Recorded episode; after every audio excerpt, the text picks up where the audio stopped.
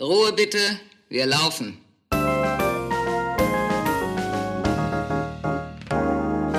Herzlich willkommen bei Ein letztes Mal und dann nie wieder, der Theaterpodcast mit Magdalena Schnitzler, Theatermacherin, und Jarnot, Puppenspieler. Szene 29. Ehrlichkeit. Na, hallo Janot. Hallo Magdalena. Wie geht es dir heute? Mir geht's gut. Ich habe meine erste Impfung hinter mir. Mein Arm tut etwas weh. Ja, mehr gibt's gar nicht zu erzählen. Außer, dass ich mich auf das Thema wirklich freue, auf, ähm, auf ehrlich sein. Irgendwie, also ich weiß nicht, wie es dir geht. Ich finde, das ist ja immer so ein Thema, dass man, nicht, dass es das am Theater nicht gibt, Ehrlichkeit, aber ist das, also findet man selten. Menschen, die ehrlich zu dir sind oder ähm, im Umgang oder wie meinst du das? Kannst du es näher eingrenzen? Ja, weil es ja in so Produktion immer so hart um Befindlichkeiten gibt und dann will man ja eigentlich immer vorankommen. Und wie macht man das dann? Wie geht man, also wann sagt man was zu einer Person? Wann sagt man einfach, okay, das blendet man irgendwie aus, damit man da aber also von allen Seiten. Das fängt ja schon ganz am Anfang an, oder? Wenn man für irgendwas gefragt wird, wo man jetzt mitmachen möchte oder ob man das machen möchte. Und super selten sagt man, ähm, der Stoff ist super scheiße, ich habe gar keinen Bock damit zu machen. Könnt ihr mir was Vernünftiges anbieten? Oder mh, hm, ja, also mit dir würde ich schon gern arbeiten, aber dein Konzept ist echt blöd. Also hast du das schon mal gemacht? Ja, lustigerweise habe ich. ich habe ich muss mal gucken, wie weit ich das erzählen kann. Also ich habe auf jeden Fall schon mal eine Anfrage bekommen gehabt und derjenige hat mir das Konzept erzählt und das war das erste Mal, dass ich gesagt habe, also das ist wirklich so eine olle Setzung, die ist vor 40 Jahren schon out gewesen. Also das ist ist wirklich so ein alter Hut gewesen. Und da habe ich dann auch gesagt, so ich weiß nicht, ob ich der Richtige dafür bin. Okay, aber das hast du ja dann diplomatisch gelöst. Du hast ja dem anderen dann nicht gesagt, boah, bist du blöd, was machst du da, sondern hast einfach dich elegant aus der Affäre gezogen, oder? ja. Also äh, ohne die andere Person zu verletzen, weil es ist ja auch in Ordnung, dass man nicht zu allen Sachen passt. Aber das finde ich ja total, oder ich finde es so komisch, was du auch gerade gesagt hast. Ich meine, das kennt ja jeder von uns, dass man dann bei diesem Teaser-Gespräch, wo die Regie einen einkauft, Natürlich kann man da jetzt nicht sagen, ey, das ist totaler schwammiger Kack, was du mir erzählst. Was hast du eigentlich, was, was, was, so und natürlich ist man ja in dem Moment auch gebauchpinselt, dass man gefragt wird. Da kann man ja auch jetzt nicht irgendwie sagen, ja, deine Idee finde ich ein bisschen dünne. Also, und dann kommt das irgendwie so eins zum anderen und dann steckt man aber eigentlich schon irgendwie bis zum Hals drin. Dann ist schon morgen Premiere und die ganze Produktion war scheiße. Ja, und um deswegen nochmal zurückzukommen auf dem, was du am Anfang gesagt hast, da bist du ja auch ehrlich gewesen zu dir selber nämlich. Du, also, ne, wo du gesagt hast, ich bin nicht mhm. der Richtige dafür, weil du warst jetzt vielleicht zu der Person nicht hundertprozentig ehrlich, indem du der gesagt hast, hm, dein Stück ist blöd und deswegen will ich nicht mitmachen. Aber das hat die auch nicht verlangt. Es ging ja darum, eine ehrliche Zusage oder Absage zu bekommen und die hast du ja gegeben. Und ich finde schon auch wichtig zu gucken, wo bin ich denn ehrlich zu mir selber und mir da auch selber treu. Also, ne, wie weit bin ich auch bereit zu gehen, ohne meine Grundsätze zu verraten? Und das ist, finde ich, was, was man noch eher hinbekommt. Also ich zumindestens glaube ich, als zu den Leuten dann immer so ehrlich zu sein. Also ich finde, ein, ein aufrichtiger Umgang mit anderen, oft auch höher gestellten Personen im Theater ist zum Beispiel mir fast unmöglich. Also, dass ich dann irgendwie meine echte Meinung sage, wenn ich da mit dem Intendant und Konsorten irgendwo abhängen muss, ist, finde ich, manchmal schwer. Kommt auf die Person an, total. Sagen wir jetzt mal so, du bist Aus mit. Angst? Das ist nicht echte Angst, sondern ich denke so, hm, also, weil ich irgendwie nicht weiß, warum, also, meine, hm, schwer zu sagen. Also sagen wir jetzt, mhm. ich muss es einmal nochmal anders formulieren. Der Umgang mit höher gestellten Personen, wo man nicht richtig weiß, wie die einen einschätzen. Wenn du wirklich weißt, wo dein Punkt ist, wo deine Position ist oder wie die dich schätzen, dann sage ich auch immer ehrlich meine Meinung oder sage auch ja da oder widerspreche oder bin auch selbst authentischer. Aber wenn ich das nicht so richtig weiß, wollen die mich nochmal engagieren, findet der mich jetzt eigentlich gut, dann würde ich nicht so mein, also spreche ich nicht gerade raus. Was macht, glaube ich, kaum jemand, oder? Machst du das? Einfach weil ich Ähm, wieder engagiert nee. werden möchte und nicht weiß, was, ob ich mir was verbaue. Das ist es eher. Das ist ja, finde ich, wie so eine Art Verstellen Ich, vor den Leuten. ja, also ich nehme aber nicht eine andere Meinung an. Das mache ich nicht. Ich sag dann halt Okay. nichts dazu, wenn ich finde, Okay, der ist verstehe. jetzt. Ja, also kommt auch drauf an, wenn diese Person halt jetzt Nazis gut findet, dann würde ich auf ihn, egal, dann will ich auch mich mit der zusammenarbeiten. Also, ne, das kommt drauf an, aber bei irgendwelchen Sachen, wo es mir jetzt auch nicht so viel bedeutet, halte Mhm. ich mich dann einfach raus oder bin super diplomatisch. Aber es Okay. führt halt dazu, dass es kein authentischer Umgang ist. In dem Sinne hast du vielleicht schon recht mit Verstellen. Aber ja, vielleicht zeige ich nur eine andere Seite meiner Persönlichkeit mehr. Und das meine ich halt mit diesem, dass man gerade in so mm, Situationen, wo man die Leute noch nicht so abgecheckt hat oder die Position noch nicht genau weiß von denen, wie finden die mich, was ist so deren, weiß nicht, künstlerisches Bild, was auch immer. Da ist es mir schon ganz oft aufgefallen, dass man seine Meinung dann immer so zurückhält, aber dann so alle. Aber äh, weil man, ja, weil man halt sein Gesicht nicht verlieren will oder seinen Status, den man da hat. Und so ist es so ein Herantasten. Und dann merke ich immer, wie, wie verletzbar eigentlich Menschen sind. Und, und gerade auch in diesen Dingsbums. Und weil dieser Job ja auch so viel immer mit Anerkennung von anderen Leuten zu tun hat. Das finde ich auch ganz schlimm in diesem Beruf. Also auch sich selbst gegenüber ehrlich zu sein oder dann irgendwie ehrlich einzustehen, aber dann kann man es nicht, weil man ja dann diesen Job wirklich haben will oder irgendeinen Job haben will, wenn man jetzt nicht in der Situation ist, sich das irgendwie aussuchen zu können oder dass man öfters gefragt wird.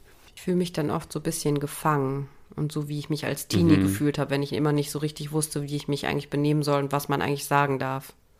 Ja, Früher ging es mir ganz oft so, bevor ich irgendwie professioneller wurde, dass ich immer, wenn ich ins Theater gegangen bin, dass ich halt ganz oft gar nicht sagen konnte, was hat mir eigentlich gefallen oder was hat mich gestört. Und dann saß ich immer total krampfig da in dem Theaterstück und habe die ganze Zeit überlegt, schon worüber ich dann nachher reden kann von der Sache, weil ich einfach dachte, ich habe ja gar keine Ahnung und äh, wenn ich das jetzt sage, klinge ich bestimmt klinge ich bestimmt richtig dumm, deswegen habe ich mir irgendwas immer schon so vorher so voll überlegt. Kennst du das?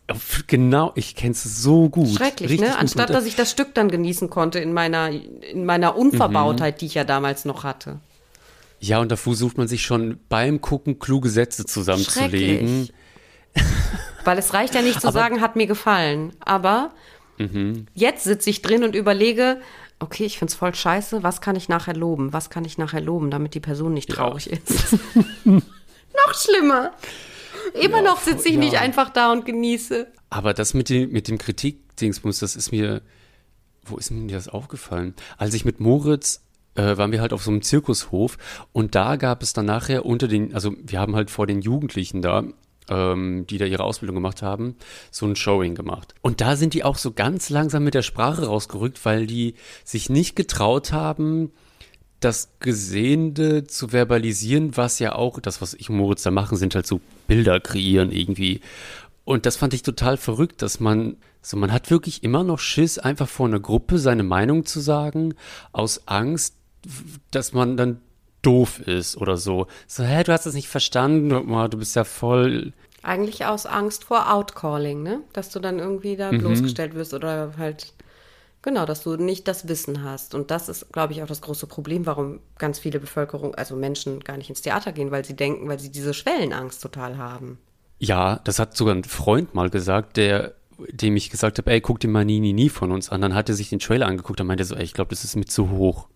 Ich glaube, das verstehe ich nicht. Und dabei trifft man ist, äh, das Stück ja total, bricht einen ja auf ganz unmittelbarer Ebene total an. Ja, und das fand ich so, so traurig, dass ich gedacht habe, ach scheiße, da ist das Theater schon, dass sich Leute nicht mehr trauen.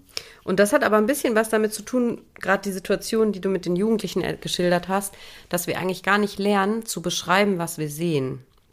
Und dass das auch ja schon eine Form des Feedbacks ist.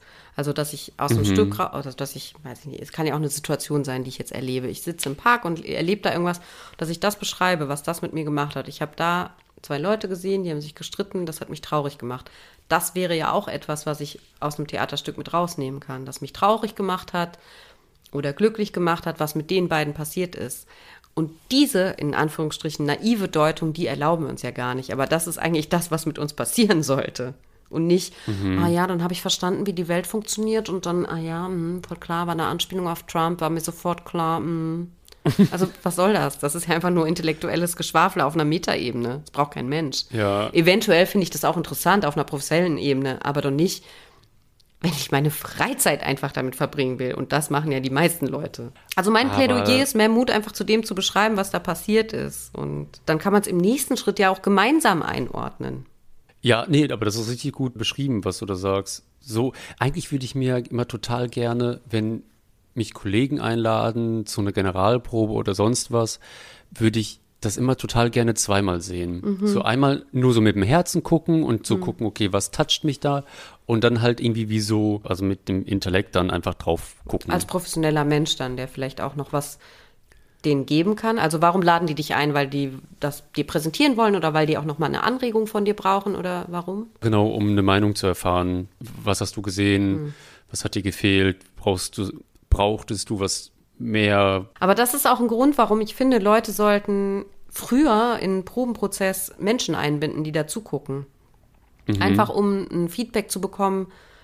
Du, man kann sich überlegen, die sollen jetzt nicht einfach alles sagen, so, äh, ich will lieber blaue Kostüme oder so. Man sollte denen dann schon spezifische Fragen stellen, wie, hast du die Motivation vom König verstanden? Findest du richtig, dass da die Pause ist? Solche Dinge, wo man, wo man selbst auch noch im Prozess dran ist. Und das kann ja nur helfen, dir, äh, es kann dir ja helfen zu sehen, was ist denn schon da und wo muss ich noch Futter geben oder wo sollte ich in meinem weiteren Probenprozess dran arbeiten. Da würden wir uns selber ja auch alle mehr drin schulen, konstruktives Feedback zu geben und da ist ja dann auch eine Ehrlichkeit gefordert, weil sonst kommt man ja gar nicht weiter. Also eine Kollegin zum Beispiel hat mich vor einer Woche gefragt, ob ich so deren Probenstand angucken kann.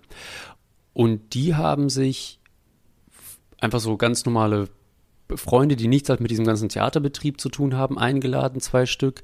Dann waren zwei Theaterleute da, also ich mit jemand anderem noch und dann hatte ich aber lustigerweise im Schlepptau, weil gerade eine Kollegin da war, die Dramaturgin ist und wir uns dann getroffen haben und dann habe ich gesagt, ey, äh, kann die mitkommen? Ja, bla bla. Und wer war noch da?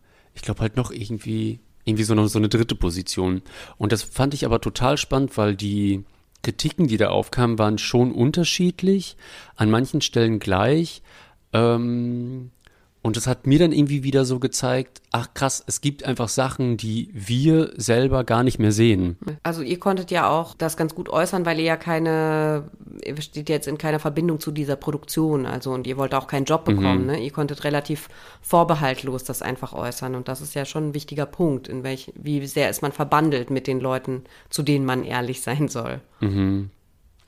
Ja, und das war Aber auch da war ja auch schön. klar, ihr, die wollten ja auch, dass ihr ehrlich seid. Die wollten jetzt nicht irgendwas. Mhm. Es war jetzt nicht so ein random Zusammentreffen, wo man dann gar nicht weiß, so, wozu bin ich denn gebeten? Ist meine Meinung denn Mhm. hier wirklich relevant oder so, ne? Wie das ja sonst oft mit so in diesen Zwischenräumen ist, wie Kantine und auf dem Gang oder nach der Vorstellung. so Räume. Manchmal will ich da ja auch einfach so unsichtbar durchwitschen. oh ja, kennst du das, dass, äh, wenn du immer so im Flur gegangen bist und dann war da immer dieser eine Kollege, Kollegin, die du, mit der es immer so Stress gab und dann Mhm. begegnet man denen so und dann muss man die so grüßen. Ja, ja. Also wenn es nur Grüßen ist, ist ja noch okay, aber wenn der Flur zum Beispiel relativ eng ist, wie geht man aneinander vorbei? Wie, wie guckt man sich dann an oder muss man stehen Ja. bleiben? Muss man noch Smalltalk halten? Wann geht man diesen Flur entlang? Also es gibt ja auch Uhrzeiten, wo man auf keinen Fall da welche trifft oder man kann einen anderen Weg gehen.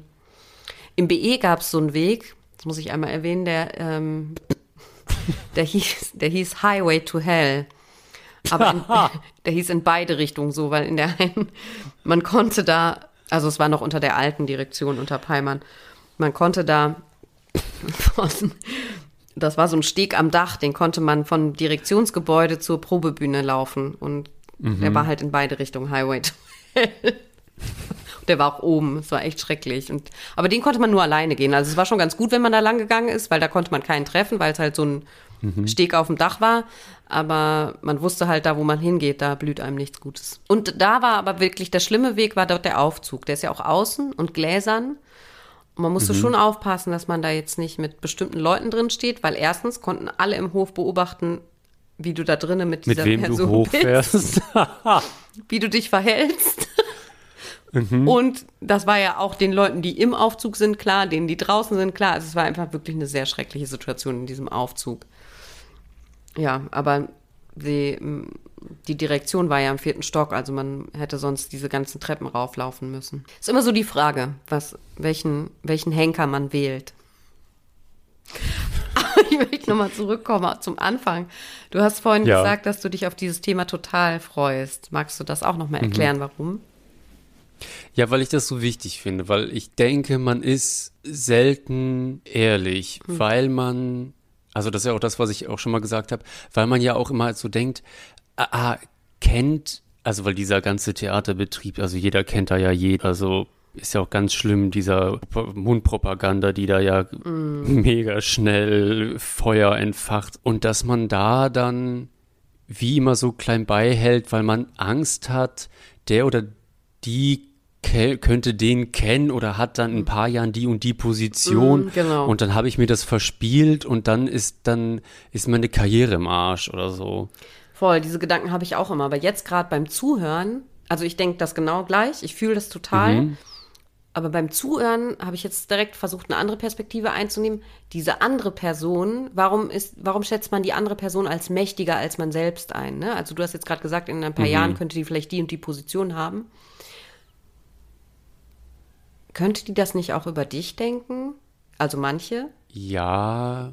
Und vielleicht. ist sie genauso verunsichert wie du, ne? Also wie könnte man diesen komischen Teufelskreis aufbrechen? Das, da geht gerade mein Gedanke hin. Mit manchen Leuten kann man den natürlich nicht aufbrechen, aber. da sind wir dann auch wieder, was du gerade gesagt hast, bei dem Thema Ehrlichkeit. Dass man mal hingeht und sagt, ey du, ich, woher kommt das irgendwie? Mhm. Also ist es, also hast du was gegen mich? Mhm. Bin ich, habe ich mal irgendwas gemacht oder so? Irgendwas ist ja zwischen uns.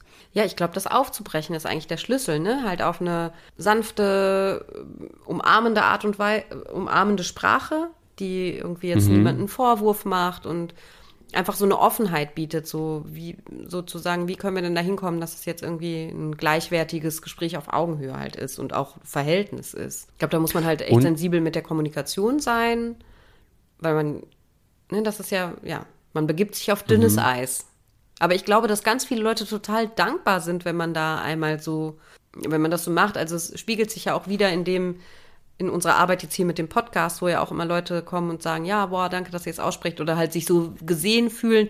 Ist jetzt auch nicht so, also wir sprechen ja hier schon öffentlich. Zwar fühlt sich das super intim an, aber es ist ja trotzdem öffentlich. Und ich sage hier auch Zweifel und Ängste und manche können sich auch wiedererkennen in Dingen, die ich über sie mhm. erzählt habe. Also manchmal hatte ich schon auch so Nächte, wo ich dachte, oh Gott, du hast den Mund viel zu voll genommen. Die, irgendwer hat dir jetzt zugehört und du wirst keinen Job bekommen. Ja, aber vielleicht gibt mir jemand anders ja einen Job deswegen. Also das ist ja jetzt nicht so, ich muss jetzt noch mal noch was dazu sagen. Ich kalkuliere mit diesem Podcast nicht darauf, Jobs zu bekommen, aber ich möchte auf jeden Fall wegen dem Podcast nicht keine Jobs bekommen. das ist ein Unterschied. Aber ich glaube nur, dass man eben, wenn man selbst so ähm, eine Offenheit und Ehrlichkeit halt ausstrahlt oder auch anbietet, dass einem das an manchen Punkten auch ähm, Dankbarkeit zurückkommen könnte. Ja, lustig, dass du das gerade sagst, weil ich habe jetzt vorhin gedacht, oder das denke ich ja von mir, dass ich irgendwie so eine offene Art habe und dass man, also ich gehe davon aus, dass die Leute schon ohne Angst zu mir kommen können. Mhm. Mm, und dann sind ja trotzdem immer so Sachen manchmal passiert, die ich immer noch nicht einordnen kann. Also okay, das ist jetzt auch schon einfach total lang her. Aber es sind dann trotzdem Sachen passiert, wo Leute sich dann verweigert haben, mit mir zu kommunizieren oder einfach zu sprechen, was jetzt irgendwie so gerade das Problem ist. Hm, du konntest das nicht auflösen, ne? Nee, genau. Ähm, Und gab es da Situationen in der Vergangenheit, wo du gerne ehrlicher gewesen wärst? Wenn ich darüber nachdenke, steigt mir sofort die Wut in die Adern, weil ich so so sauer auf diese Person bin, was sie in dem Moment gemacht hat. Das war noch während der Studienzeit. Und es ging halt, das habe ich schon mal in einer anderen Folge gesagt, es ging halt um das Weihnachtsmärchen im Gorki-Theater. Und da weiß ich noch, dass ich halt gesagt habe, okay, ich möchte Weihnachten am 25. nicht spielen, weil wir haben da auch nur 60 Euro pro Vorstellung bekommen, was auch totaler Quatsch ist. Und die haben uns nicht mal mehr die Fahrten bezahlt. Und habe ich gesagt, nee, ich spiele nicht. Und das hat dann die Regie rausgefunden und hat dann so eine Generalansage gemacht gegenüber uns allen und hat dann nur gesagt, ey, der findet das so zum Kotzen, weil das ist so Theater, ich weiß nicht, was der, oder es ist halt so eine. So ein Anstand oder was? Ja, so ein Theateranstand, da hat man so zu spielen. Und ich weiß noch, dass wir vier Monate vorher hatte ich mit dem Szenenstudium und da hat er zu uns gesagt, Leute, verkauft euch nicht für ein Apfel und ein Ei. Mhm. Und ich weiß noch, wie sauer ich war, aber da habe ich mein Maul nicht aufgemacht und ich das ist so witzig, immer wenn ich diese Geschichte erzähle oder mir noch in Gedanken kommt, verspüre ich so den Drang, den anzuschreien und zu sagen, so, ey, Alter, was willst du von mir eigentlich? Was so, nur du? weil jetzt dein Name auf der Fahne steht, äh, haben wir jetzt alle zu Spuren oder was. Was hast du stattdessen gemacht? Äh, geschluckt und einfach mit dem Kopf geschüttelt und äh, habe dann die Probebühne verlassen, weil die Probe auch zu Ende war. Mhm, und was hättest Und da gar nichts gemacht. Und das war ja dann sowieso dadurch, das ist halt aber auch so ein Kack. Weißt du, da ist man in der Hochschule, hat man sowieso, also da ist man sowieso dann irgendwie froh, irgendwie zu spielen, irgendwo zu sein. Und da setzt man natürlich ungern irgendwie Sachen aufs Spiel. Mhm. Obwohl wir selbst da als Klasse ziemlich gut fand, da selber auch nochmal auf die Barrikaden gegangen sind äh, weil wir gesagt haben, okay, 60 Euro ab der achten Vorstellung ist einfach Quatsch. Aber da ging es ja konkret jetzt auch um irgendwie eine Sache, wo, also du hättest ja jetzt nur ehrlich sein können, indem du denen sagst, ich will das nicht, ich finde das total blöd und also wo du hm, was dich ja am meisten so verletzt hat, wie ich, ich habe die Geschichte ja schon ein paar Mal gehört, ist ja, dass er vorher euch da so stark gemacht und gesagt hat, man muss mhm. für sich selber einstehen und ne, man darf sich nicht verkaufen und dann am Ende das von dir selber gefordert hast, dass du dich für eine genau. Sache verkau verkaufst, die dir jetzt selber auch, ja, und auch das ausgenutzt hat, dass du halt Student bist und das jetzt dich freuen musst, dass du überhaupt spielen darfst, also auch Macht ausgenutzt hat, also, mhm. also ne, dir gesagt hat, wie klein du bist und dass du froh sein kannst und dich deswegen nicht beschweren darfst und damit genau. hat er dir ja dein Gefühl abgesprochen. Und in meinen Augen wäre da auf jeden Fall eine Konfrontation auch gut gewesen, aber viel, viel eher noch dein Gefühl ehrlich zu beschreiben. Dass du dich gerade, ja, ne, dass da der, dass da irgendwie so eine Diskrepanz, Diskrepanz herrscht zwischen dem, was er dich gelehrt hat und was jetzt hier ist und ob er nicht verstehen kann, dass du dich ausgenutzt fühlst. Also halt wirklich deine Situation auch zu beschreiben. Ich hatte einfach nur völlige Wut im Bauch. Ja. Das war richtig. Wäre auch nicht gegangen. War, Nee, und das Problem ist einfach noch, derjenige ist einfach ein krasser Choleriker. Der hat okay. sowieso schon mal rumgeschrien. Und also da hätte man einfach nur, ich glaube, ich wäre dann einfach nochmal einen Kopf kürzer gewesen. Und die Situation hätte sich trotzdem nicht zum, zu deinem Besseren verändert? Nö, auf gar keinen mhm. Fall. Also dadurch, dass ich sowieso ja schon der Arsch war, weil ich gesagt habe, ich Spiel am 25. Dezember nicht, war das sowieso schon gegessen. Ja, also das ist halt auch die Frage, ne? Was würde einem die Ehrlichkeit bringen? Also konkret, mhm. die Situation hätte sich nicht verbessert, du würdest nur vielleicht jetzt nicht immer die, mehr diese Wut haben. Also ich kenne da auch Situationen, wenn ich mich zurück, zurückerinnere, es gibt sehr viele Vorgesetzte, denen ich nicht gesagt habe, wie sehr mich das verletzt hat, ihr Verhalten oder wie sehr unangenehm die Zusammenarbeit war oder irgendwas. Und genau, das kommt immer wieder hoch. Aber es hätte oft halt gar nichts gebracht, wenn ich das gemacht hätte, weil mh, hm, die hätten die gesagt, Leute sich nicht verantworten. I don't care, ich bin hier nur kurz engagiert, ich gehe jetzt wieder. Was willst du eigentlich von mhm. mir? Also, was hätte es gebracht, Wilson zu sagen, I really, really hate you? Sind halt einfach gar nichts gebracht. okay, you can go. Ja, aber die andere Person, die scheißt halt drauf, ne? Also der hat ja schon zu mir gesagt, because of people like you, Germany has lost the Second World War. Was auch immer er damit meinte und mich halt auch immer fertig gemacht oder weiß ich nicht oder ich sollte nicht auf Toilette gehen dürfen und so, ne? Und er hört uns ja eh nicht zu, deswegen kann ich diesen Namen auch sagen. und ähm, so, was soll das so? Aber da hätte mir viel eher was gebracht, wenn ich da zu einer vorgesetzten anderen Person vom Haus hätte gehen können und sagen können, ey, diese Zusammenarbeit ist total anstrengend für mich, ich kann das nicht, könnte mich irgendwie mehr unterstützen oder ich brauche Entlastung. Äh, wenn ich das Gefühl gehabt hätte, jemand aus der Leitung hätte ein offenes Ohr für mich und hätte mich irgend, also man hätte da ja eh nichts machen können. Ich musste diese Produktion halt betreuen. Aber indem man mir sagt, ja, okay, du kannst dafür danach echt zwei Wochen frei haben oder so, das hätte halt vielleicht auch für mich perspektivisch was verändert. Aber oft hat man oft gibt es diese Person am Haus nicht, die dir das ermöglich kann, ermöglichen mhm. kann oder die auch zuhört. Du hast natürlich irgendwelche Verbündete, mit denen du dann reden kannst, sagen kannst, mein Leben ist scheiße, ja, okay, lass Weinschorle trinken. Aber das, das, das ist Herz ausschütten, das ist nicht gemeinsam ehrlich die Situation konstruktiv verändern wollen. Ne? Und das finde ich auch so schade, dass man sich so nach Jahren so ein Standing aneignen muss, mhm. um dann mal seine Klappe aufzumachen, um zu sagen, ja, also nee, also so möchte ich einfach nicht mehr behandelt werden.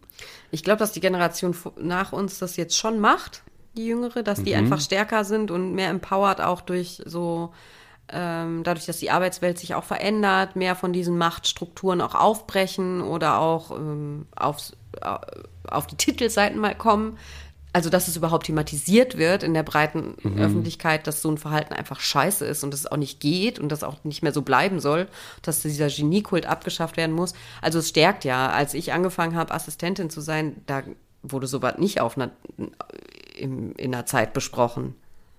Da gab es keinen Gorki-Konflikt, der in, irgendwie in der Zeit thematisiert wurde. Es war halt so. Es wurde einem gesagt, jo, so ist das schon immer.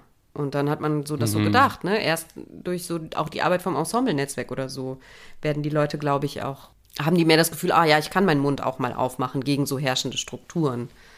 Mhm. Also ich glaube, da, die würden das schon noch mehr machen. Ich habe mich gar nichts getraut, muss ich sagen. Also ich habe dann halt nur so Sachen gemacht wie, ja, ich komme, doch, doch, doch. Das habe ich aber auch schon mal in einer anderen Folge erzählt, wo ich einfach gesagt habe, nach der, weiß ich nicht, Hauptprobe oder so, ich arbeite nicht mehr mit dem zusammen. Ach stimmt, dann bist du nicht mehr dahin gegangen, ne? Ja, ich war nur noch hinter der Bühne, aber ich habe mich nicht mehr mit dem geredet, nee. Ja, oder ich habe dann halt meine Verträge gekündigt, ne? Ich war dann halt insofern ehrlich wieder zu mir, wie du es ja auch vorhin beschrieben hast, dass ich dann Zusammenarbeit irgendwie nicht, nicht verlängert habe oder da nicht weiter dann arbeiten wollte oder so, ne? Dass, dass ich dann mich nach einem anderen oh Job Gott. umgesehen habe. Mhm. Schon mir fällt gerade eine richtig verrückte Story ein von einem Kollegen, der mir gerade erzählt hat. Ich kann das Haus leider nicht nennen, aber was, also das zum Thema Ehrlichkeit und Kommunikation. Also ich war wirklich fassungslos, dass das an so einem riesigen Haus. hm. Also es ging halt äh, um einen Darsteller, der aber nicht gut war. Gar nicht gut. Und dann hat, ist dann irgendwie die Regie zum, zum Direktor gegangen oder Direktorin, weiß ich gar nicht, und meinte so, ja, hier, äh, nee, ich, also mit dem kann ich nicht arbeiten, werf den mal raus, so. Und was dann passiert ist, alle wussten aus dem Ensemble, dass der gekündigt wurde oder dass die Kündigung raus ist, nur er selber nicht. Und der kam noch vier Tage zur Probe und die andere Besetzung war schon da. Oh, wie schrecklich. Und er hat sich immer gefragt so, hä, also wie, was geht denn? Und der war in die ganze Zeit so am Rand und keiner, und das finde ich auch so ein bisschen total krass, äh, also die, natürlich, also die Regie hat sich nicht verantwortlich gefühlt, dem zu sagen, ähm, du bist gefeuert worden. Ja, aber trotzdem, das ist auch ein bisschen die Aufgabe. Die hat ja gesagt, ich will mit, mit dem nicht arbeiten. Ja, also eigentlich hätte es ein Gespräch geben müssen äh, von allen Seiten. So, aber das, als du mir das erzählt hast, dass der noch vier Tage Proben gekommen ist, habe ich gesagt, wie kann das denn passieren? Also, es geht doch gar nicht. Das ist richtig ja, schrecklich. Das, äh, dieser richtig schlimme Geschichte, finde ich. Kleine Abstecher. Aber ist dir sonst noch irgendwie mal so das Thema Ehrlichkeit begegnet im Theater oder Oper? Ja, also generell halt immer schon, ne, dass ich mit irgendwie, wie gehe ich, also im Umgang, so wie gehe ich jetzt mit Leuten um, ich finde die eigentlich nicht so nett, aber ich muss halt ständig mit denen zusammen sein. Also wie, wie authentisch kann ich dann sein? Das ist es oft. Mhm. Dann eben Äußerung von, ähm, also wenn man auch engagiert ist und sich da Sachen anguckt, was sagt man dann darüber? Wie ehrlich möchte man sein?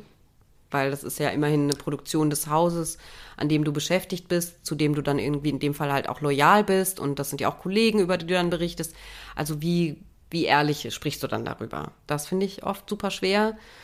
Hast du das dann in jeder Situation neu ausgelotet oder hast ja, du? Ja, also je nachdem, mit wem ich halt rede, dann Mhm. So, wem erzähle ich dann das? Und dann sage ich halt manchmal auch nur eher die wohlwollenderen Dinge. Also man kann ja immer was finden, was auch geklappt hat. Mhm.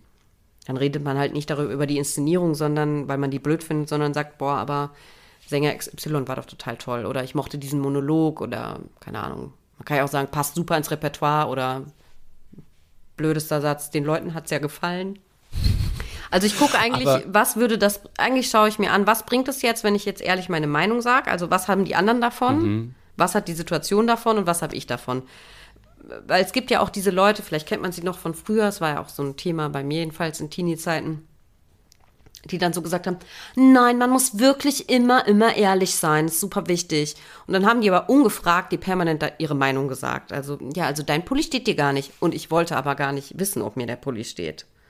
Und es ist ja auch einfach meine persönliche Entscheidung, ob mir, dass ich diesen Pulli halt gut finde. Und das ist, finde ich, eine Ehrlichkeit, die braucht man nicht. Dass die Leute einem ständig irgendwie auf die, äh, auf die Beine binden, so sagt man das nicht, ständig irgendwie rausposaunen, was ihre Meinung ist. Das ist, finde ich, dann eher so wie so eine Waffe und Provokation und äh, das eigene so in die Mitte stellen.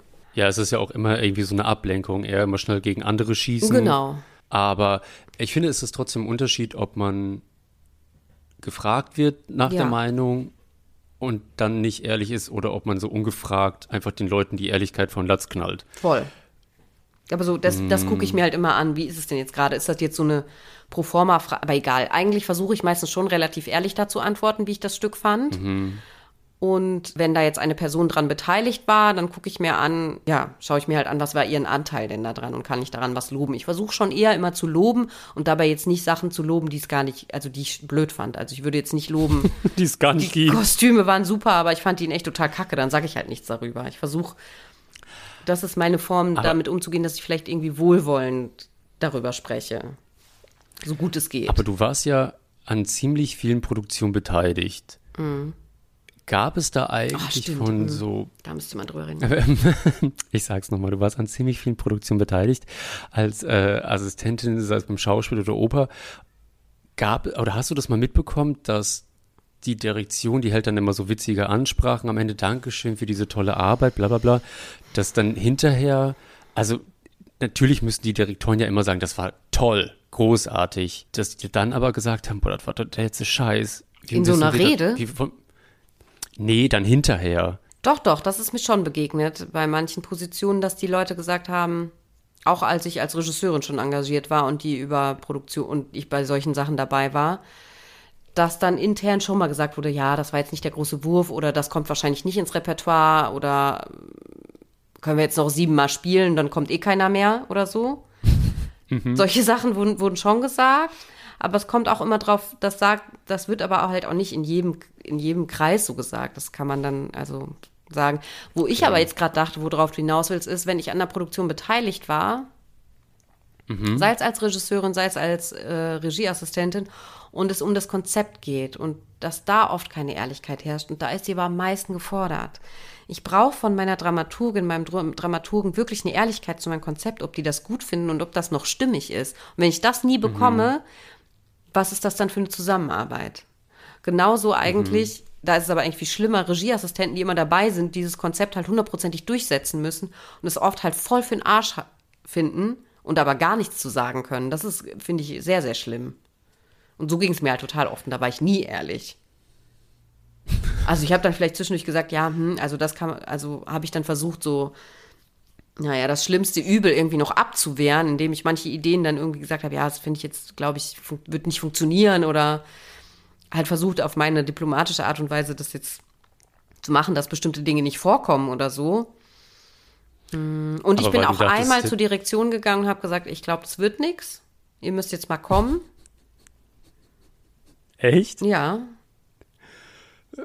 Oper oder Schauspiel? das war Oper, aber mit so Dialogen. Das Okay. war richtig schlimm. Das war die schlimmste Dialogfassung, die ich jemals mitbekommen habe. Nee, das stimmt nicht. Es gehörte zu den Fa äh, Opern mit sehr schrecklicher Dialogfassung. Da ist dann auch, glaube ich, der Intendant gekommen, hat auch irgendwie gesagt, so mh, streichen, streichen, streichen oder so. Anderes Mal, ich wurde ja auch ein paar Mal schon geschickt, um dann so Produktionen so zu überwachen. Mm. Ja, aber das mit diesem Konzeptarbeit, da finde ich, das, das finde ich wirklich schwierig, dass man da das Gefühl hat, die Partner sind nicht ehrlich oder man selber kann auch nicht ehrlich sein. Inwieweit, also weil jeder hat ja natürlich eine Meinung, auch so sein eigenes künstlerisches Stilmittel, Handschrift, was auch immer. Und inwieweit greift man da jetzt rein und macht das so zu seinem eigen? Und da bin ich mir dann auch manchmal unsicher, wo ich denke, okay, ist das jetzt eigentlich schon mein Style oder braucht es das gerade wirklich? Ja, voll. Voll, dass man abstrahieren kann zwischen der eigenen, äh, dem eigenen Kunstverständnis und dem Konzept, dem man aber gerade zuarbeitet. Ne? Also man muss ja dann auch in dem Ja. Konzept denken können. Und da finde ich halt auch ganz oft, muss man sagen, so, ah, das ist jetzt mein persönlicher Geschmack, ich würde es so nicht machen, aber es ist im Konzept mhm. stimmig, das zu machen. Also diese mhm. dramaturgische Sicht, äh, Blick da auch zu behalten. Ich finde, das muss man halt auch immer nochmal sich wieder angucken. Ja, da hast du auch was richtig Gutes gesagt. Äh, das begegnet mir in der Arbeit mit Moritz und Philipp total oft. Also wir sind künstlerisch und auch von der Musik her und immer so voll an einem Strang und dann merken wir schon, dass so je näher wir ranzoomen, wir dann, wo, wo es dann so Unterschiede gibt und dann ist es dann immer wie so, ja, also das, das kann man so machen, aber das kann man auch mhm. so machen und unterm Strich ist es wie egal. Aber du hast gerade noch mal was gesagt, da warst du dann da trotzdem nicht ehrlich. Ja, ganz oft ist es mir als Assistentin passiert, dass irgendwie irgendwas wurde inszeniert und der Regisseur kam zurück und sagte, findest du das gut? Und ich dachte mir eigentlich, ist voll scheiße, aber die Frage war nicht so gestellt, dass also ich sollte einfach Ja sagen, um, weil derjenige sich halt gerade unsicher gefühlt hat oder so, ne? Also, wie geht man mit sowas um? Oder was wäre passiert, wenn ich gesagt hätte, ich finde es voll blöd, dann wäre der halt ausgerastet. Also super oft schützt man sich ja auch vor diesen Cholerikern. Mhm. Cholerikerinnen. Aber hast du, auch mal, hast du mal auch aus Absicht gesagt, nee, ist super gut, weil du die Arbeit von demjenigen so gehasst hast, wo du das, boah, weißt du was, fahr mit deinem Scheiß gegen die weil Wand. Weil ich das sabotieren und äh, torpedieren wollte, in echt. Ja. Hast du es mal gemacht? Ich glaube nicht. Da, also da muss ich sagen, da sabotiere ich und torpediere ich anders. Ich habe dann oft einfach Sachen nicht gemacht, die ich machen sollte. Wo ich schon wusste, die sind eh so scheißegal, da kümmere ich mich jetzt einfach nicht drum. Generell mache ich wirklich, erledige ich alles immer super hundertprozentig und ordentlich, aber es gibt so Sachen, da weiß man, die werden sowieso rausgeschmissen oder die sind Fällt so unwichtig, da dass, ja, irgendwie so Requisiten, wo man weiß, ach, die, die, die sind dem jetzt eingefallen, die werden niemals benutzt werden.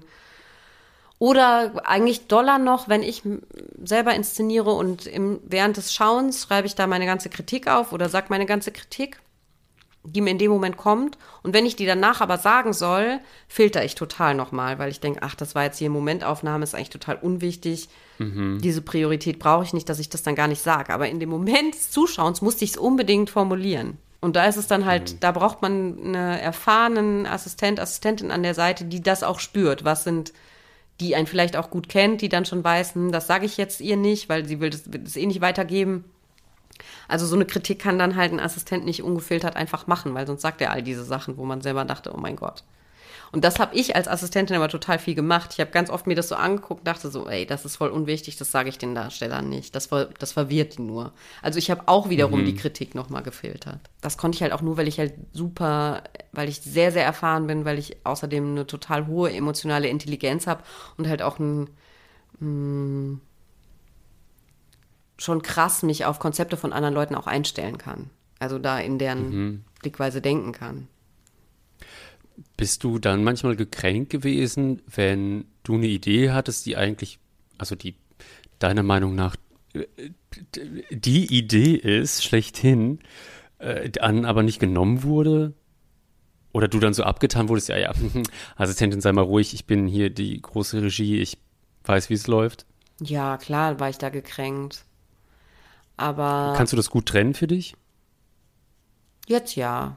Mittlerweile würde ich das okay. mehr können. Aber damals war ich dann halt auch so, ja, okay, ich habe was gesagt, oh mein Gott, ich sag lieber nichts mehr. Also hat eher dazu geführt, dass ich mich noch mehr so klein gefühlt habe, als ich mich eh schon immer gefühlt habe. Mhm. Und äh, irgendwann bin ich aber dazu, als ich dann so älter wurde, habe ich dann schon mehr gecheckt, ja, dann schreib die, die Idee halt einfach auf und baue sie selber mal irgendwann ein. Okay, ja. Also das ist halt einfach ein krasser Lernprozess. Und ich habe letztens nochmal drüber nachgedacht. So viele Leute haben immer zu mir gesagt, boah, du warst so lange Assistentin und du hast mit all den Großen gearbeitet. Ja, so what, man. Ich konnte einfach von denen lernen und habe dafür noch Geld bekommen. Vielleicht war vieles davon auch scheiße oder die waren kacke. Aber ich habe halt einfach mhm. von, von richtig krassen Leuten was lernen können und denen zugeguckt. Und das hat mir auch Spaß gemacht, das lange zu machen, weil das einfach ähm, eine richtig krasse Schule ist. Vielleicht, um es auch nicht so zu machen. Aber ich habe einfach so ein krasses Handwerk jetzt. Das ist schon gut. Natürlich habe ich auch viel gelitten, mhm. aber egal. Aber ich wollte dir auch noch mal was fragen. Und zwar, benutzt du Ehrlichkeit manchmal als Waffe? Ja. Und warum? Du auch? Mm, eigentlich nur im Pri Ja, manchmal. Ja. Sag erstmal du. Ja, nein, ich finde, na, Ehrlichkeit als Waffe zu benutzen, das klingt so.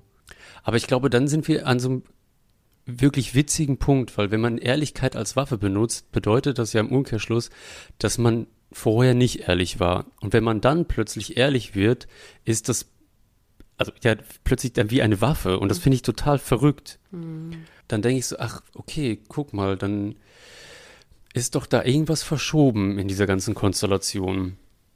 Ja, wenn man sich dann so stark macht, ne, weil man jetzt so ähm, so super ehrlich ist und so genau und mh, mm, denkt, wenn ich jetzt so bin, dann ähm, also auch einen anderen damit so mundtot machen, weil man so eine krasse Meinung zum Beispiel hat. Ja, da fällt mir eine Situation ein, da war ich so ehrlich, das, was du vorhin gesagt hast, so ungefragt den Leuten die Meinung von Latz knallen oder ehrlich sein.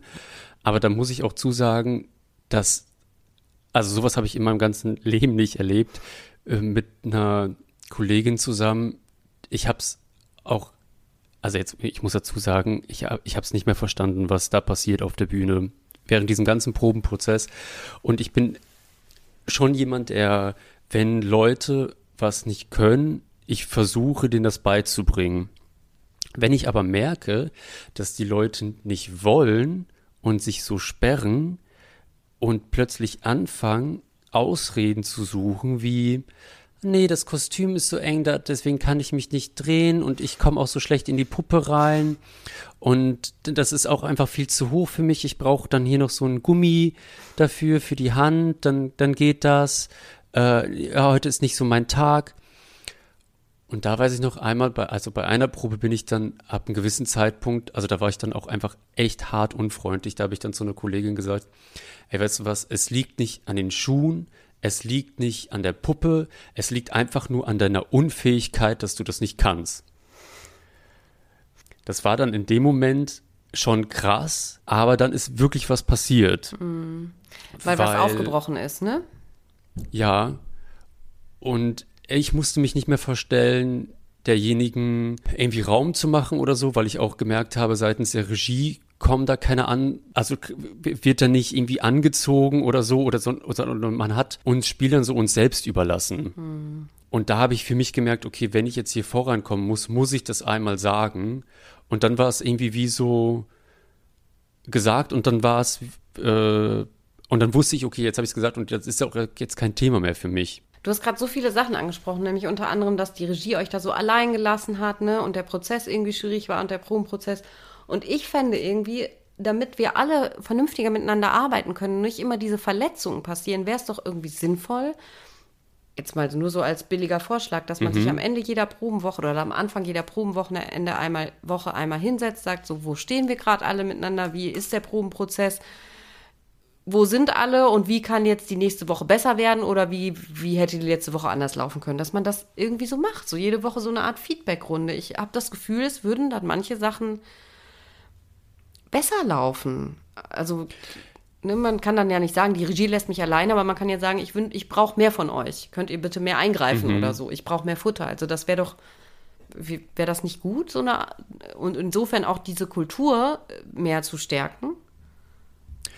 Ich bin total bei dir und das ist und genau das ist uns auch, also bei mir im Kollektiv ist uns also nicht das auf die Füße gefallen, sondern wir sind halt einfach zu dritt und waren mhm. sieben Wochen hart am Ackern. Aber da haben wir dann, also gegen Ende, die letzte Woche war dann schon so ziemlich unter Gewitterwolken, würde ich sagen. Und man war auch einfach nur für jeden Kram total gereizt. Und da gab es dann hinterher auch ein Auswertungsgespräch, weil wir gesagt haben, so, ey, wir können diese ganzen Proben oder diesen Stand nicht so verlassen. Mhm.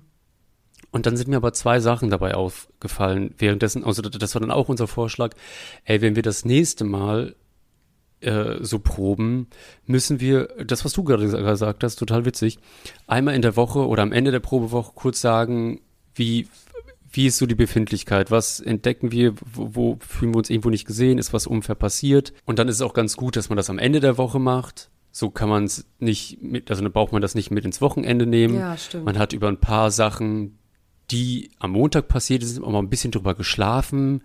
Und dann merkt man vielleicht auch selber, dass irgendwie so Käse war oder irgendwie eigene Befindlichkeit. Aber trotzdem muss ich dazu sagen, dass ich total schwierig finde, abzuschätzen, zu sagen, ah, okay, was ist denn jetzt eigentlich gerade meine eigene Befindlichkeit und ich möchte mich auch selber nicht in meinem Problem so einrichten. Und ich habe so ein bisschen Schiss, dass wenn dann plötzlich so äh, Problemcircles aufgemacht werden, dass man das so kultiviert, in der ganzen Zeit sich zu äußern, sich zu äußern, wie man sich fühlt. Und dann versuche ich eher mal mich zu fragen, okay, wenn die Produktion jetzt eigentlich schon vorbei wäre, sagen wir, die liegt ein halbes Jahr hinter mir, wäre das Problem immer noch akut oder würde ich das immer noch als Problem wahrnehmen? Das finde ich dann irgendwie manchmal ein besserer Indikator, aber also das finde ich wirklich ein schwieriger Grad. Ähm, gehst du da mit oder? Ja, voll. Verstehe ich auch, was du meinst, dass man sich dann nicht so in so einem Selbstmitleid da suhlt und irgendwie immer wieder nochmal das Problem aufbringt, obwohl es schon hundertmal besprochen mhm. wurde und die andere Person schon gesagt hat, wow, ja, sorry, mache ich nicht mehr. Und Entschuldigung, dass ich dich unterbreche. Und man also da muss ich auch wirklich sagen, man kennt ja selber so Leute in Produktion, die immer und immer wieder mit derselben Scheiße kommen. Ja, voll. Und die kannst du auch gar nicht stoppen. So, die nehmen sich auch immer diesen komischen Problemraum und ich weiß gar nicht, wie man, also wie, welche Sprechkultur kann man da heranziehen? Vielleicht braucht man in jeder Produktion so einen Mediator, der dann auch irgendwann mal sagt, ey, sagen, ja. Jessica, jetzt halt mal die Klappe. Also ich glaube, man muss es anleiten, in dem Sinne, dass man halt wirklich zum Beispiel so Tools vorgibt, also mache ich Botschaften, ähm, keine Vorwürfe, versuche wohlwollend zu sprechen, sag auch, lobe auch, was gut war in der Woche, sag nicht nur, was schlecht war. Du kannst auch sagen, ja, ich habe gar nichts zu sagen, ne? Also, dass man dann nicht auch krampfhaft Sachen sucht, also dass man es wirklich einmal wie einen Leitfaden vorher vorgibt, auch immer sagt mhm. und spiegelt das Problem auch nochmal in, indem du es in großen Zusammen Gesamtzusammenhang setzt und ich glaube, dass man, wenn auch bei Leuten, die noch nicht so geübt sind, also das erste Gespräch wird holpriger sein als das letzte in der Produktion, dass man da am Anfang vielleicht auch jemanden dabei hat, der das moderiert oder einordnet, zusammenfasst. So. Und mhm. ähm, vielleicht schult, also vielleicht schult sich auch einer von euch in eurem Kollektiv jetzt mit gewaltfreier Kommunikation zum Beispiel. Oder es gibt dafür auch total viele Modelle, wie man sowas machen kann, zu Feedback-Kultur dass sich da einer schult, den anderen das dann einmal erklärt oder so. Mhm. Aber ich glaube, dass es zu, bei, insgesamt zu größerer Zufriedenheit führen würde. Und meist, oder auch bei dieser Feedbackrunde, die wir zu dritt hatten, ist uns aufgefallen, dass, hm, ich würde sagen, 60 Prozent von dem, was man da scheinbar gefühlt hat, Missverständnisse waren. Ja.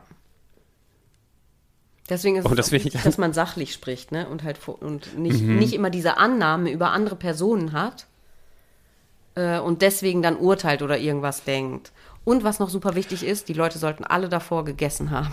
Und ja, ich bin, bist du, bist du so ein Fan dann von so, also ich finde das ja manchmal gut, so seiner Wut so freien Lauf zu lassen oder auch mal so zu schreien oder ich finde, man hat ein Recht auf, auf einen schlechten Tag. Und auch mal so, bläh. also das darf dann auch jeder andere, also jeder darf einmal.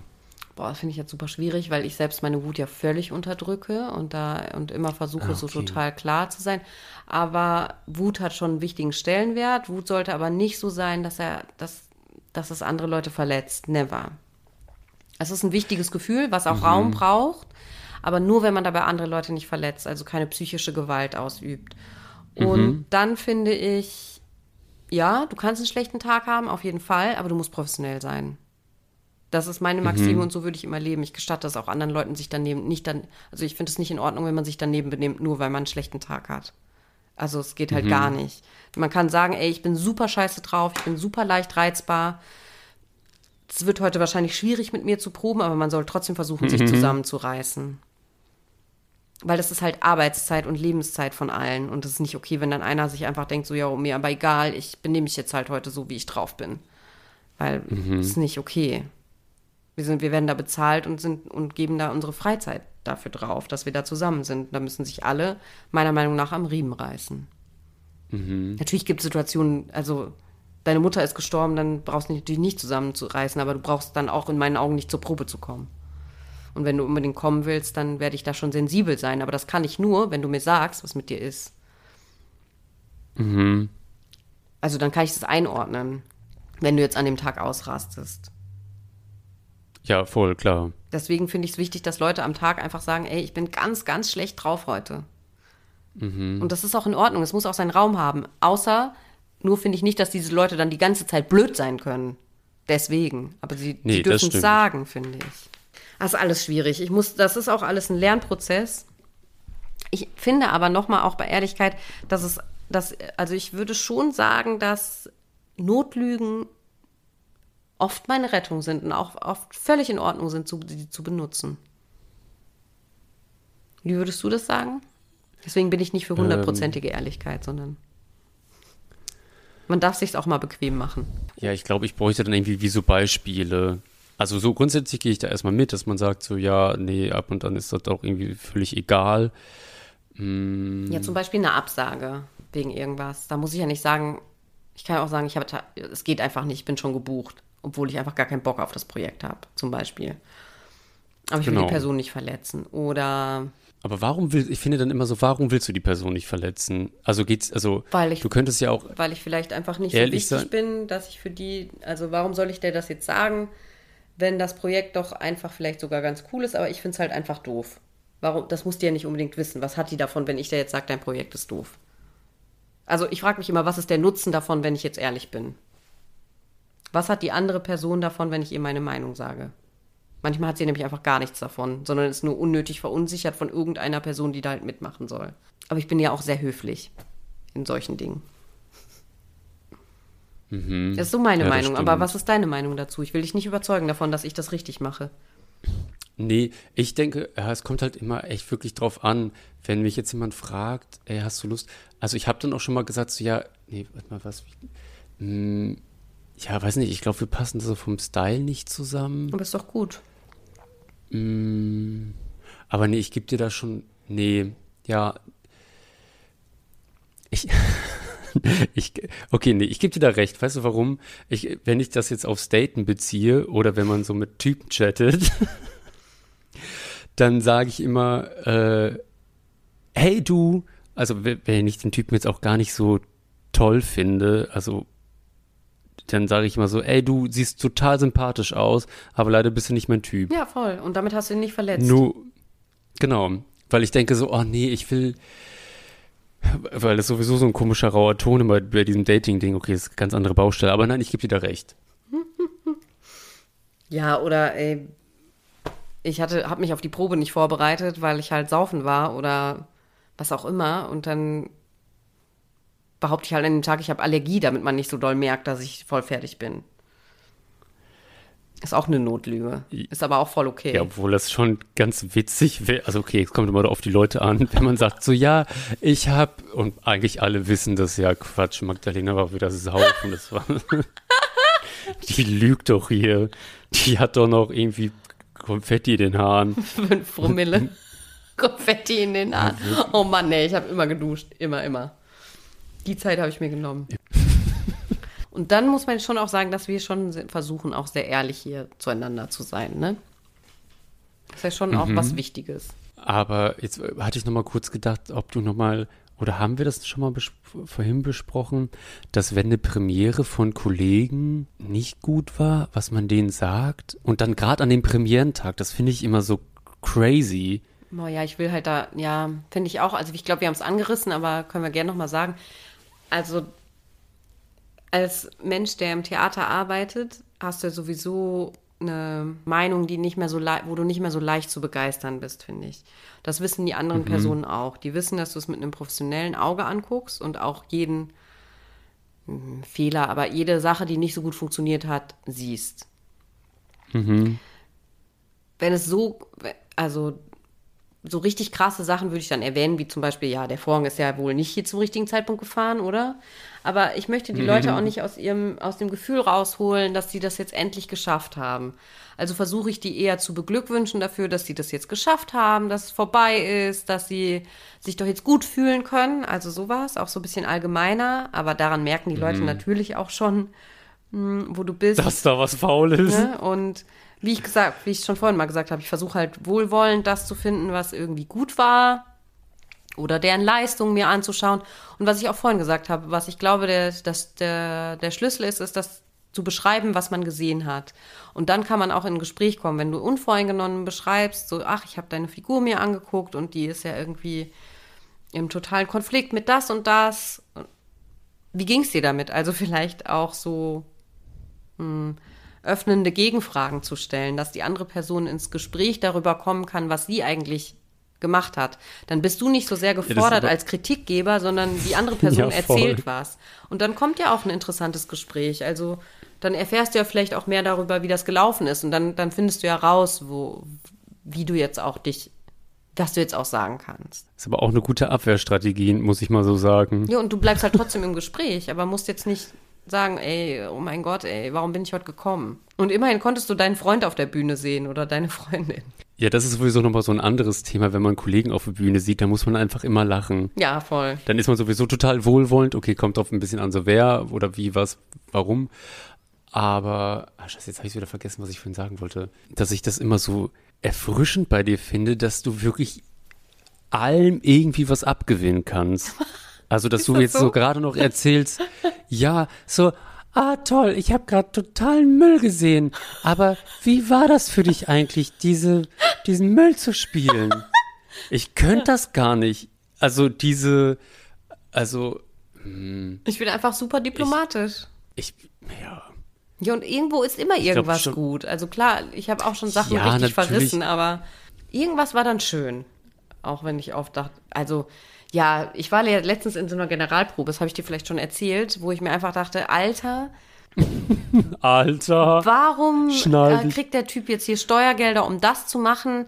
Und das war halt so schlimm, der hat schon direkt in der Ouvertüre von dem Stück, hat er einfach gleich den Vorhang wieder zugemacht, aber so voll unmotiviert. Also so ein Typ ist aufgetreten und hat gesagt, ach, mach doch den Vorhang wieder zu. Und dann wurde der Vorhang geschlossen. Dann ging der aber so ohne Grund einfach unmotiviert wieder auf. Man dachte so, hm, okay, warum ist jetzt wieder offen? Naja, egal. Das Stück hat ja gerade erst angefangen. Dann kam wieder dieser Typ, hat gesagt, Vorhang zu. Der Vorhang ging wieder zu, ging sinnlos wieder auf. Also so richtig schwachsinnig. Es gab halt gar keinen Grund mhm. dafür. Und dann war es noch nicht mal absurd genug, dass ich das hätte akzeptieren können. Und unter dem Hinblick, unter dem den Vorzeichen, dass immer noch Pandemie herrscht, also zu dem Zeitpunkt hatte kein Theater offen, die haben einfach so die Generalprobe gemacht, dass dieser Moment für alle Menschen auf der Bühne im Orchestergraben wie bei den Zuschauern gleichermaßen was unglaublich Magisches hat, wenn jetzt endlich ein Vorhang in einem Theater sich wieder öffnen darf, kann man einfach nicht die Frechheit besitzen, den wieder zu schließen. So gemein und blöd und so unmotiviert, weil das gerade so einen Zauber hat und so was Besonderes ist, dass man das überhaupt machen kann. Und da habe ich mir gedacht, und dann macht man das einfach so. Ja, da macht man das so lieblos und so, so, das war so, ich habe mich so verletzt gefühlt und so dachte so, hey, äh, wo warst denn du anderthalb Jahre? Bedeutet dir das gerade gar nichts, was du machst? Und da hätte ich mir gewünscht, dass ein Dramaturg kommt und sich das anguckt und sagt, ey, das ist einfach, das kannst du gerade nicht bringen. Dass das irgendjemand macht. Ja, so ein bisschen so wie so mit Autoscheibe spielen, ja. mit den Knöpfen rauf, runter, rauf, runter. Genau, nur weil man das halt machen kann, aber muss man deswegen nicht. Und dann mhm. habe ich aber danach mit den Leuten von dem Theater geredet und äh, ich kenne die alle super lange und immer wenn ich da hingehe, bin ich auch gleichzeitig sofort glücklich und deswegen hat es mich auch noch mehr fertig gemacht, dass da jemand mhm. so einen Frevel in meinem Theater macht. Und ähm, und der eine hat auch direkt zu mir gesagt, ja, ist eigentlich voll die Scheiße, aber ich bin einfach so glücklich, dass ich mir wieder was angucken darf.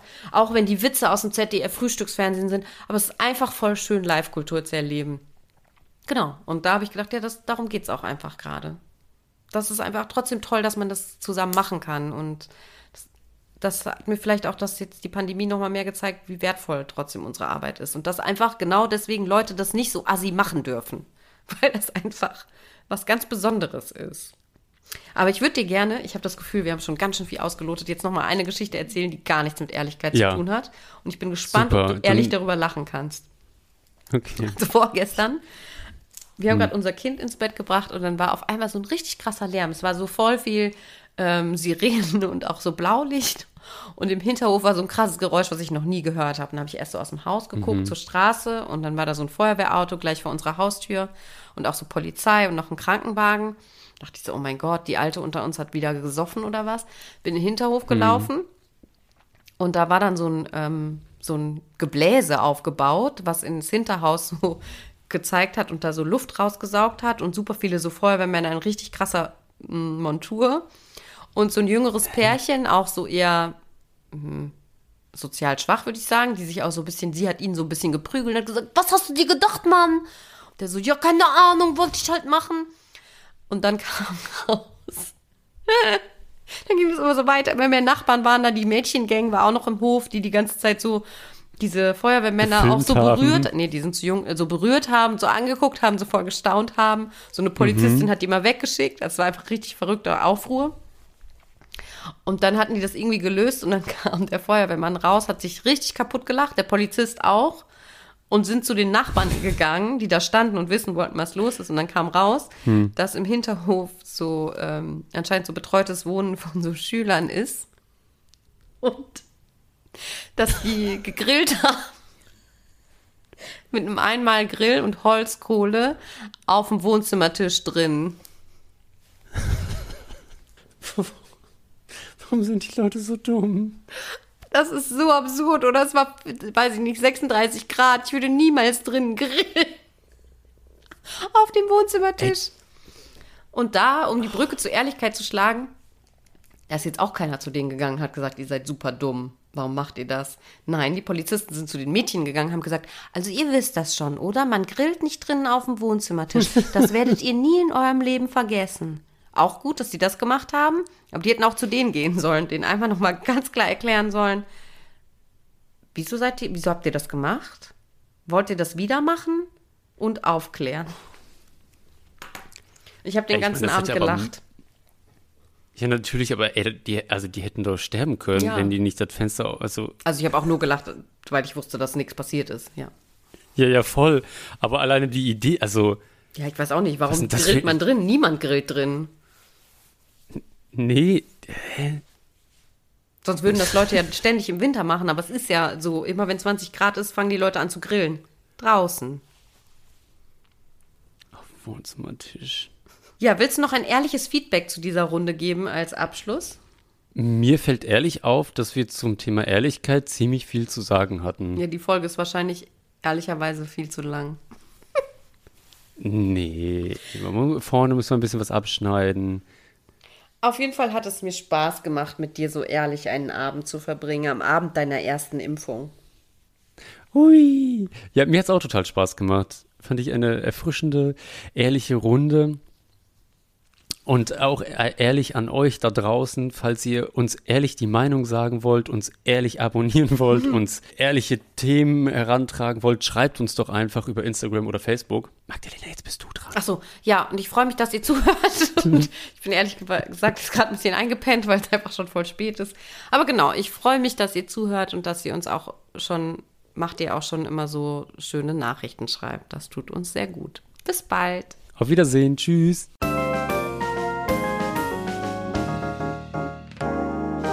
Das war ein letztes Mal und dann nie wieder der Theaterpodcast mit Magdalena Schnitzler, Theatermacherin, und Jarnot, Puppenspieler. Musik Rupert Schnitzler, Tonmischung Studio Lentrum. Ansage ich, Regina Lemnitz. Bis zum nächsten Mal. Und danke, schön gemacht. Und jetzt bitte ich die Kollegen und Kolleginnen der Technik, Requisite und der Tonabteilung für den Abbau zur Bühne.